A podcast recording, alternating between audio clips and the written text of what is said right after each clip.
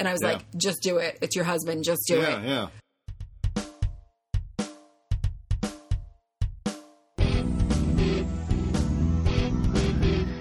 Hey everyone, welcome back to Writing in Real Life, a podcast about writing, parenthood, publishing, and marriage.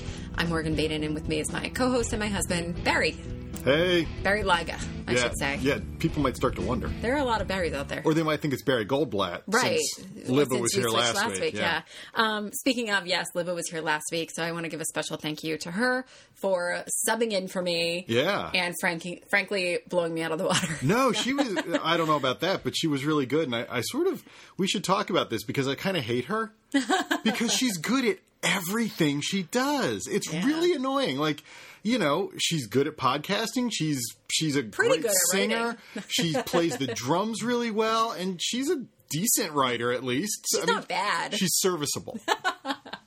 And I mean, it's sort of annoying. Like, there's got to be something she's bad at. You know, I have a friend who, growing up, was just naturally good at everything. I hate those people. Never like the number one, but always like top three out of everything she tried. And she would be like, "Hey, I've never played tennis before. I'm going to pick up a racket," and she would like beat everyone. And you're like, "How does that happen?" Anyway, so we hate Libba. Speak for yourself. No, but seriously, thank you, Libba, for subbing in.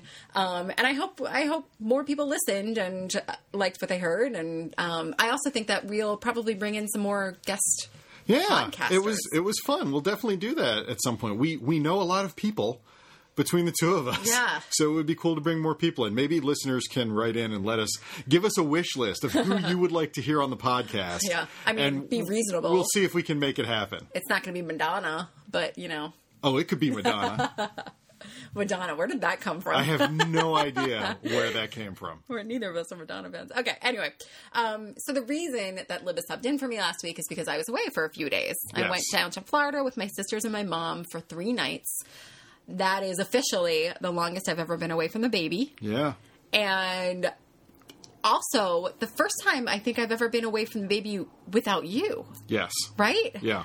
So it was a little funny, I have to say. You know, I was leaving very early Friday morning, way like before 5 in the morning. Yeah, we literally had a 6:30 flight. So I left even before she woke up. So when we put her to bed Thursday night, you know, I knew I wasn't going to be seeing her for a few days, and we put her to bed, and I walked out the door and burst into tears, which I wasn't expecting. It was just like a little bit of anxiety. Right. But as I expected, she was, of course, amazing. You and your mom did a great job, as you always do. She's still alive. That's how I judge success. But I have to say, it was weird. The first 2 days I was away, I couldn't look at other babies. Yeah. I would start to get upset. So it started to become a joke with my sisters because they'd see a baby and be like, "Turn away! Your eyes, your eyes." And it's funny because when she was born, about 2 or 3 weeks after she was born, I had to go away for a few days to Chicago. And I missed her, but I didn't lose my mind. You know, I didn't have to not look at other babies. You know, it didn't upset me to that degree. Yeah. And I wonder if that's just the difference between moms and dads. I wonder if that's just the difference between you and me. Yeah. Or if it's because it was so soon that she was still so new that I hadn't fully connected yet. Yeah. That's actually a really good segue because Courtney Martin, who is one of the writers and I believe founders of feministing.com and has written some great nonfiction books. I just read a post that she wrote about being a mom. Okay. And we'll link to it in the show notes, but there was this line where she says, "I breathe 2 times as much now that I'm a mother." Huh. And I always sort of say, I've always sort of thought that the biggest difference in my life pre and post baby is that when I'm not with the baby, I feel this extra part of me that didn't exist before. Like, she honestly just sometimes feels like this invisible extension next to me. So, like, when I'm at work or whatever, obviously she's not with me, but I feel very much like she is always with me. She's my little buddy. And anyway, she's just this whole extra extension of myself. So I just really liked what Courtney said there about breathing 2 times as much because it's true. And, it's a good piece. We'll link to it. But how different do you feel? I know that's a loaded question, but like, do you feel like when you're not, especially you spend a lot of time during the day with baby, of course, do you feel like something's missing when you're not with her? Yeah, usually it takes a little while, though. Usually it'll be a few hours, and suddenly I'll go, wait, where why am I not looking in on the baby? Why am I not doing something baby-related? Yeah. It takes a little while to click in, and it's almost like... It's almost like suddenly I'm like, wait, there was that thing I forgot about. Yeah. Oh my God, how could I have forgotten? And then I'm like, no, it's not my turn. That's funny because, you know, the day before Halloween, we went to NASDAQ to help open the markets because R. L. Stein was opening NASDAQ for Halloween. And that's like a big thing. And you bring families and kids and whatnot. So we went with the baby for the first time. And so it was kind of a hectic morning because we had to go all the way to Midtown. That's a long subway ride for her. And then, you know, have her during the market opening, which was a lot of activity going on. And then we took her back to my office and she played with everyone. We literally sat in a circle on the floor of my office with a whole bunch of other coworkers, just watching her. It was really cute. Right. And then this and then that. And then you took her home. And it was this really funny moment where like half an hour after you guys left, I was sitting at my desk and I was suddenly like, realizing that I was still so frenetic from the morning, because that was a pretty frenetic morning. And obviously when you have a 1-year-old, they get into a lot of things and you're always on top of them to make sure. So I totally know what you mean, just because it suddenly hit me like, wait, no, the baby's not mine right now. She's not my responsibility. I don't need to know where she is right this second. Anyway, it was funny. So something else exciting happened this past week. Which is...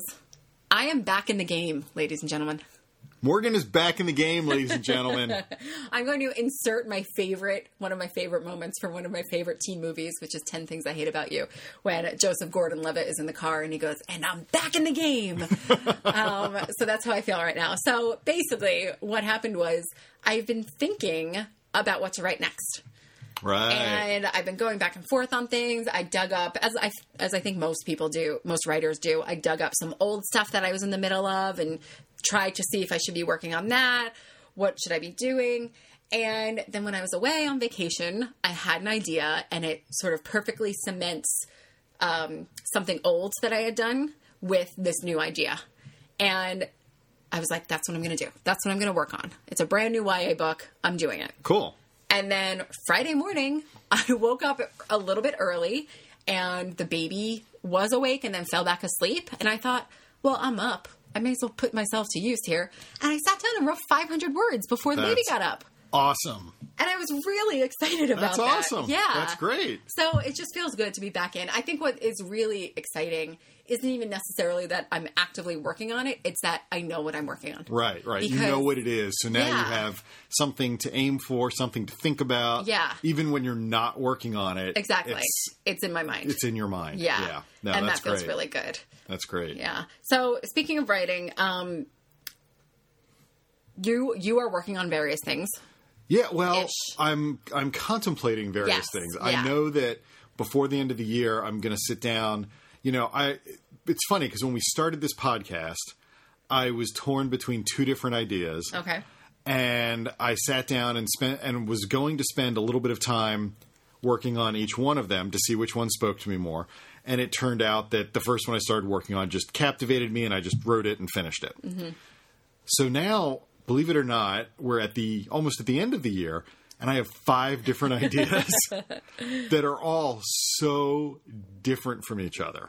And here's what I want to get into, which is because, like I said, I was looking at a bunch of other things that I had sort of worked on in the past and ideas that I had fleshed out as recently as a year ago and had even started a couple of chapters on.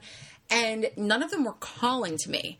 And all of them, I think, are perfectly serviceable. And I could sit down and work on them and probably do an okay job with it. But I'm one of those people who I need some sort of flash of inspiration for me to commit to it. It's the thing that I've always said, which is the best thing to do with a great idea is try to forget about it. Oh, I like that. And wait to see if it develops into something. Uh-huh. It's the old...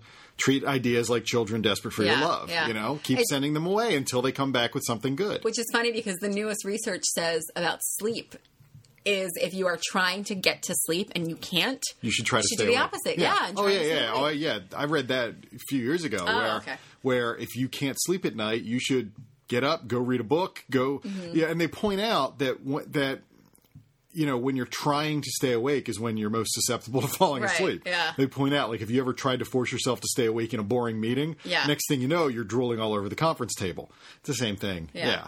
But no, you need to, you know, when you have an idea, I think a lot of young/new writers in particular get captivated by their idea and don't realize that a premise is not a plot. Trademark copyright Jennifer Lynn Barnes. Thank you, Jennifer. And as a result, they start working on something that there really isn't enough heft to it. Yeah. It doesn't have enough tactility. Mm-hmm. It doesn't have enough surface area to carry a story. It's just an interesting idea. Right. And I think the way, at least I figure out, does this thing have the heft of a story, not just an interesting idea, is I just put it aside for a while. And if it's a real idea, it will keep occurring to me and it'll keep, every time it comes back, it'll have something new attached to it. And eventually it will have enough things attached to it that it will have attained the shape and the feeling of a story, not just an idea. I'm wondering if we're talking about two slightly different things, though. And possibly. Maybe this is a very nuanced difference, but there's... Does an idea I have enough heft to make it a real story? Right. Versus, does an idea I have... And I think it has enough heft and I could totally make it a story, but do I care enough to commit this much time to it? Like, is the magic there? Yeah. I would say that the two are probably connected to a degree. Mm-hmm. I would say that if you're not sure if you care enough, it's because there isn't enough there. Yeah. Okay. And you sort of realize that. Yeah. You know, it's your brain's way of telling you, don't commit to this. There's no there. Okay. You know? It's like going on a blind date and the red flag's going off, you know? Yeah. It's like, wait a minute. He seems okay. He seems great, but why do I really not want to go on another date with him? Well, it is true. It's like on paper, this person is my 100% match, but there's no spark. There's no spark, right. It's kind of like me and you. Exactly. The way we just toil through this marriage. Speaking of marriage, actually, this is another good segue. Wow, did you look at my notes before the show? I did not look at your notes before the show. So this is interesting. I read a really good piece in Fast Company, and actually I sent it to a couple of my friends who have just recently gotten married. And I was like... Are you meddling in people's marriages? Yeah, basically. I was like, listen, I don't want to be presumptuous, but I found this article very helpful, and I thought you would like it too. And anyway, it's about how to thrive in a marriage when two people have careers and they're both equally important. So how do you handle them without arguing? Right. So when you have two people who have careers and you're in a partnership, at some point, one of those careers probably has to take the back seat just due to circumstances. And I see this all the time with, I have a friend whose husband is just finished his PhD, and she's sort of flitted about in different careers and has been not working full-time for the past two or three years. And yeah, his career takes the lead right now because he's the higher earner. Right. And he just spent a buttload of money getting his PhD, so it should take damn well use it. Yeah. So, you know, and I know that happens a lot in relationships where one of the people is in academia because that obviously can lead you all over. Anyway, this article in Fast Company was about how to do that without arguing. And one of their solutions was schedule regular meetings where you talk about these issues. And I kind of wanted to do the like emoticon of the hands raised in prayer, holla, because we do that. We have States of the Union a couple times a year. And I was talking to my friend Kate, and she says that she and her husband call them summits. And they have summits. And I was like, oh, good. That, like, these are a thing. We do them too. This is something we do, yeah. So I love that we have States of the Union. All the friends I've told about them laugh, and they say it's hilarious that you guys, like, schedule time to talk about things. But it really works. You know what, though? I mean, sure, it sounds funny, but I think a lot of people who don't schedule it just never do it. Yeah. Uh-huh. You know, I think there's this notion that you shouldn't have to schedule the time. It'll just happen organically. Mm-hmm. But people are busy. Right. People are busy and tired. and if you don't schedule things, you know, you're going to forget or you're going to blow it off, whatever. Yeah. And so I if it's amusing to people, fine. But I think it's responsible and smart. Yeah, no. I mean, obviously it is. For us, I think it's really interesting because we know it's also a way of like letting your back brain do some work and right. letting your gut. You have X amount of time before you have to talk about it. So you can think about it. Imagine if it did just happen organically. Imagine if one day we were both just sitting there and you looked at me and said, okay, hey, let's talk about this right now. Right. I would be completely unprepared. Right. I would have no idea what I think or what to say or what to talk about. I wouldn't have formulated any opinions or notions yet. Yeah. It's not optimal. Yeah. To do it that way. Yeah. Whereas this way, when we say, hey, you know what, let's put on the calendar that on this date, this night after we put the baby to bed, we will talk about X, Y, and Z. Mm-hmm. And it's like, great. Yeah. Now I can... Two things. First of all, I can be prepared. And second of all, I know how long I have, so I can blow it off until like the day before. Right. Well, third of all, it's like, I don't have to worry about it until basically, because it's like, I keep thinking there are a couple of big issues, big ticket items that you and I are talking about in our next State of the Union, which incidentally is happening. The old arcade machine. Yeah. Which is happening soon. Right. And... It's what I like about it is that for the past several months, when a topic related to our agenda items, if you will, has arisen, we don't need to focus on it. Like, we just know, we'll talk about that. Exactly. Yeah. Like, don't worry about it yet. We'll talk about it then. Anyway, it's just really interesting psychologically, too, because the truth is, you and I are having our State of the Union in a week. Right. I know what we are talking about. Right. I still don't know how I feel about certain things. Yeah. And we're a week out. I know, me neither. But I feel like part of the discussion itself is figuring out how you feel about things. You know? Yeah. Sort of through the discussion. Yeah. Realizing, oh, I didn't realize I felt so passionately about this, or oh, it turns out I don't really care about that other thing, so whatever. Yeah. I have to say I'm not someone who reads a lot of nonfiction generally, or like self-help books. Right. I was just thinking about some of the parenting books that I have, that I've acquired over the past few months. Just sort of incidentally, like I didn't go out and purchase them. They were gifts, or I found them at tables or whatever.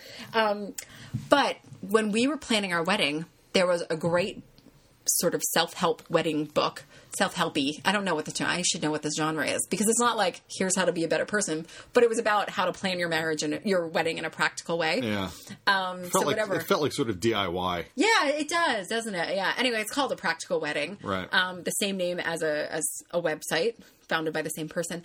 But what I really liked about that book was it made us talk about really important things.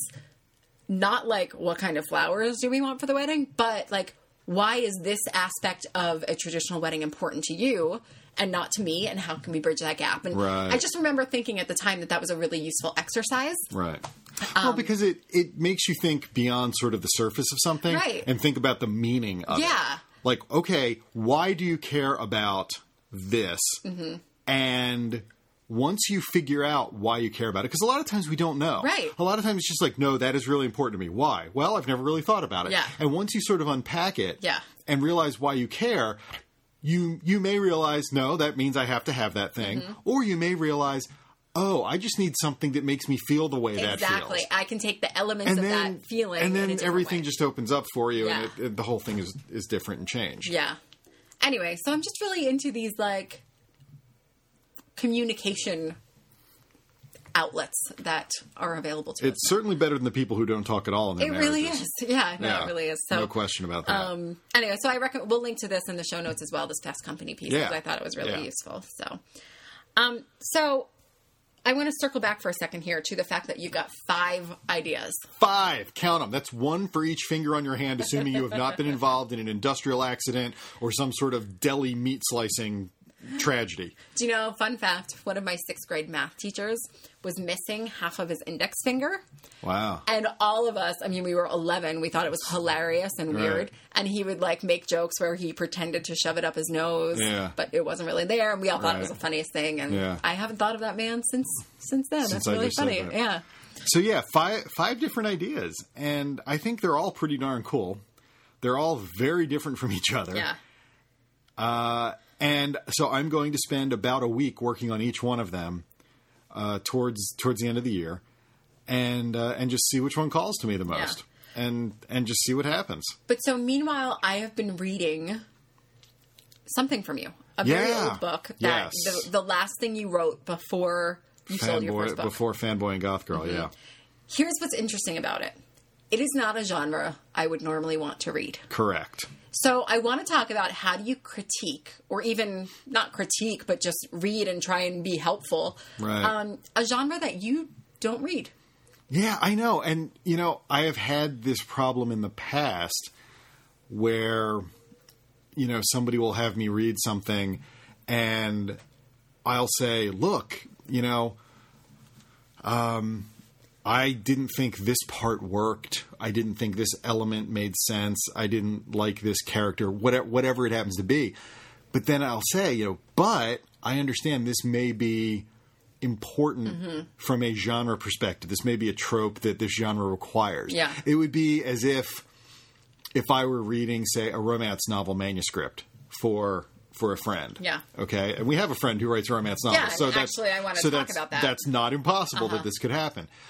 You know, I generally don't read romance novels. I'm familiar with them. I have read them, but I generally don't read them. I'm not well read in that category, but I know there are certain, I don't want to say rules, but I know there are certain things you do and certain things you don't do. And the truth is that I think that they are rules. Yeah. Yeah. And those are things that I may or may not like. And if I were to read this manuscript, I would have to go into it saying, look, you know, this didn't work for me, but that might not mean anything for your audience. Yeah. But I'm just telling you, it didn't work for me. Yeah.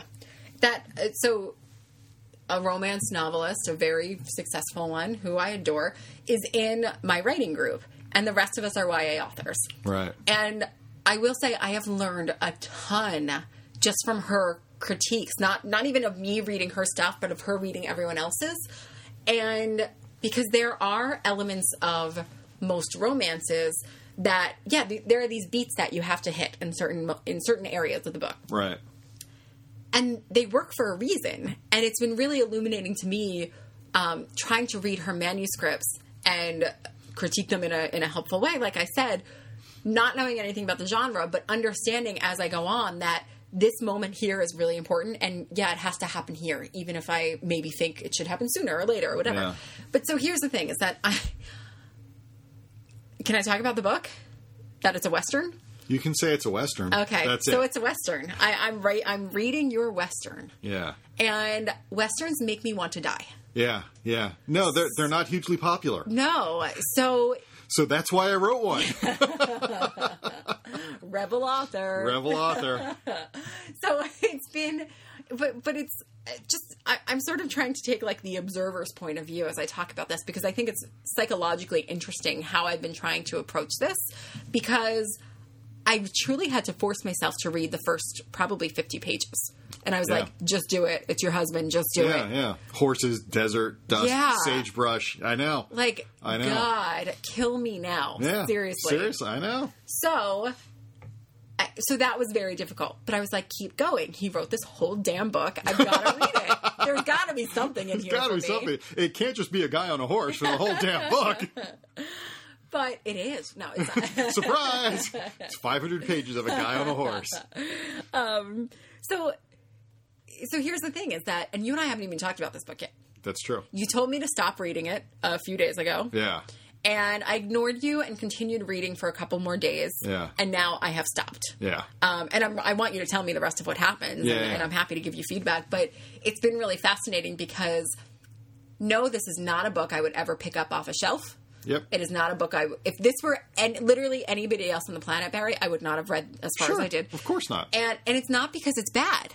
I actually ended up... I mean, let's not mislead people. It is bad, but that's not why you wouldn't have... But there are elements of it that are really good, and the test I always use to determine whether something is worth my time or not, in terms of reading, is when I put it down and hours go by and I still find myself... thinking about it. Almost feeling nostalgic for it, or feeling like I'm missing something, like I'm missing a part of me, and then suddenly realizing, oh no, it was the book I was reading. Yeah. So that's what started happening with this, which to me is always a good sign. Yeah.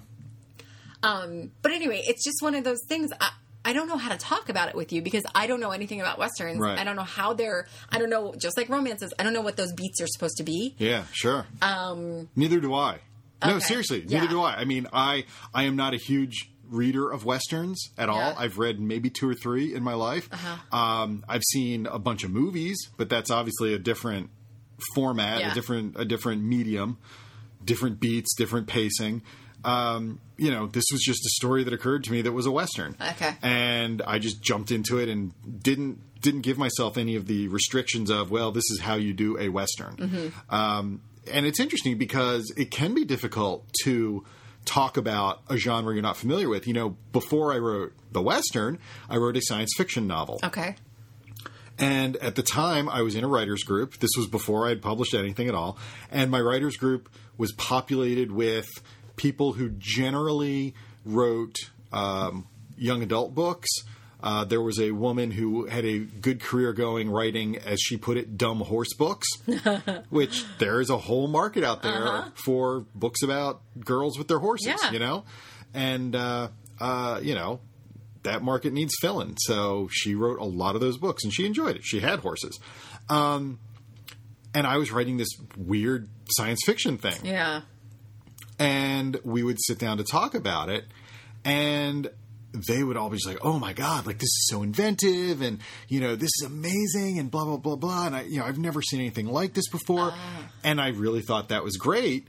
And then I started to show it to some science fiction people. Oh. And they were like, oh yeah, this is sort of like in blank, or this, and which I had never read before. You know, I wasn't consciously or subconsciously ripping anybody off, but it wasn't as innovative and as groundbreaking as these other people made me think. Yeah. Because they had no familiarity at all with the genre. Yeah. And once I started showing to people who did have familiarity with the genre, you know, some of the seams began to show and some of the cracks started to show. And so, you know, having you look at this Western, I know that you are not a Western fan.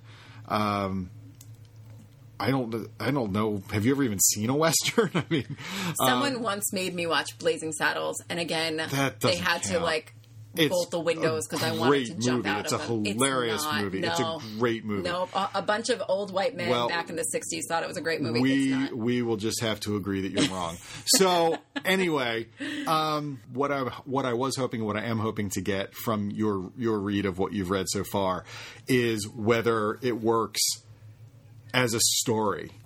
Okay. Whether it coheres as a story.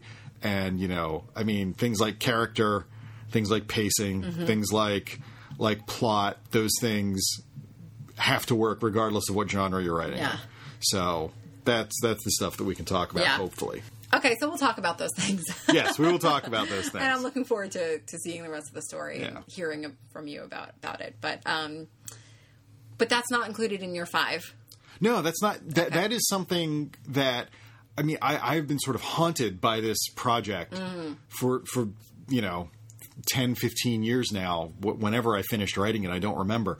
And I've just always been of the opinion that I wrote it before I was ready to write it. Okay. And that an older, wiser, more mature Barry might be able to go back and fix its problems, because I know that there are problems. And that it might be a really, really great book if I could go back and do that. Because this is the project that I was showing to editors and agents, again, right before I wrote Fanboy and Goth Girl. And what I was hearing from them was not what I had heard in the past, which was no. But what I was hearing from them was almost. Right. Let me see your next thing.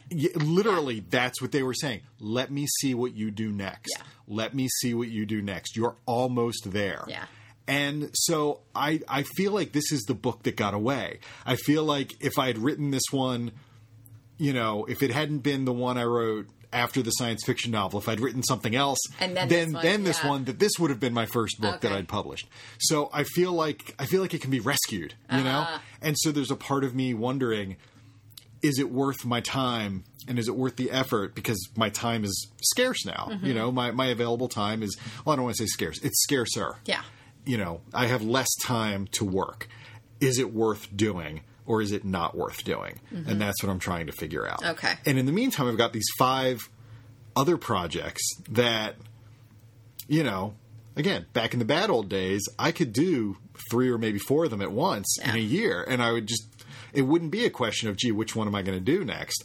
But right? Life is different. But life is different now. Mm-hmm. Life is different now in many wonderful, splendid, pooping ways. And, you know, I can do one of them next. And I want to figure out which one I want to do mm-hmm. most.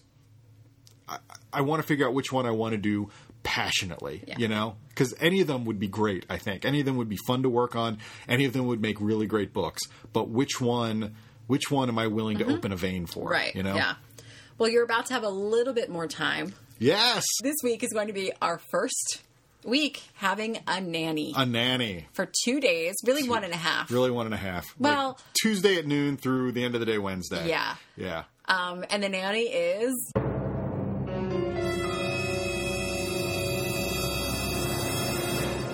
Your mother, yes. My mom, yeah. Yes. We're roping in a grandma. Well, it's really funny because, a week and a half ago, you called me at work and I picked up and said, "Hey, Bear." And you said, "I can't take it anymore." You said, "I'm ready. I'm ready for a nanny."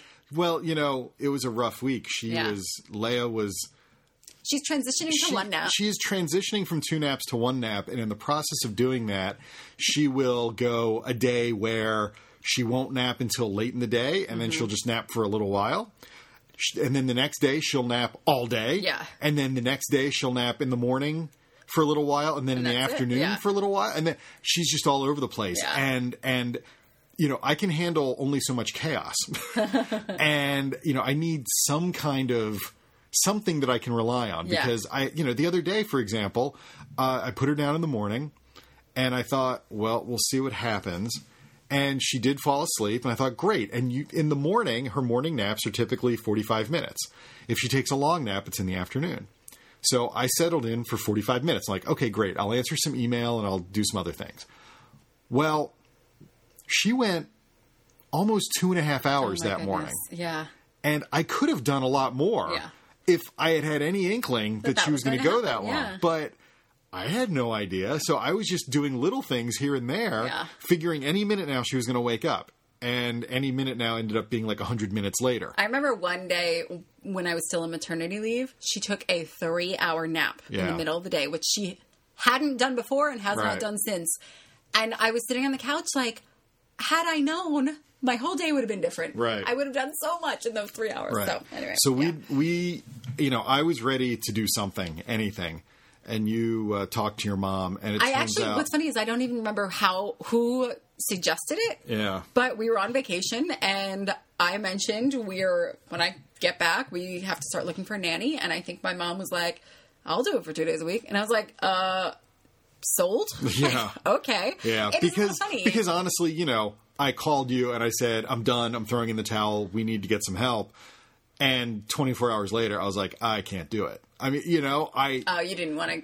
Yeah. Yeah. I mean, we've talked from the earliest episodes of this show about how it is very difficult for me to envision handing her over to a nanny or putting her in daycare. Right. And, you know, I had reached my limit that day. Mm-hmm. And maybe if I'd had 2 or 3 more days like that in a row... I would have been no matter what, I'll give her to a stranger at this point. Just people on the street here, take my kid for a couple hours. But you know, within a day, I was already back to, it's not that bad. Do I really, that was that had been a really bad day after 3 or 4 really bad days in a row. Yeah.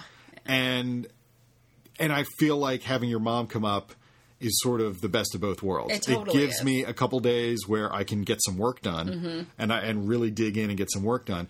And at the same time, I still get three days a week where I'm with her alone, which is nice. And it's your mom. It's family. Yeah, it's family. So it assuages my, my perhaps insane, neurotic, paranoid delusions, but they're there anyway. They are mine. I own them.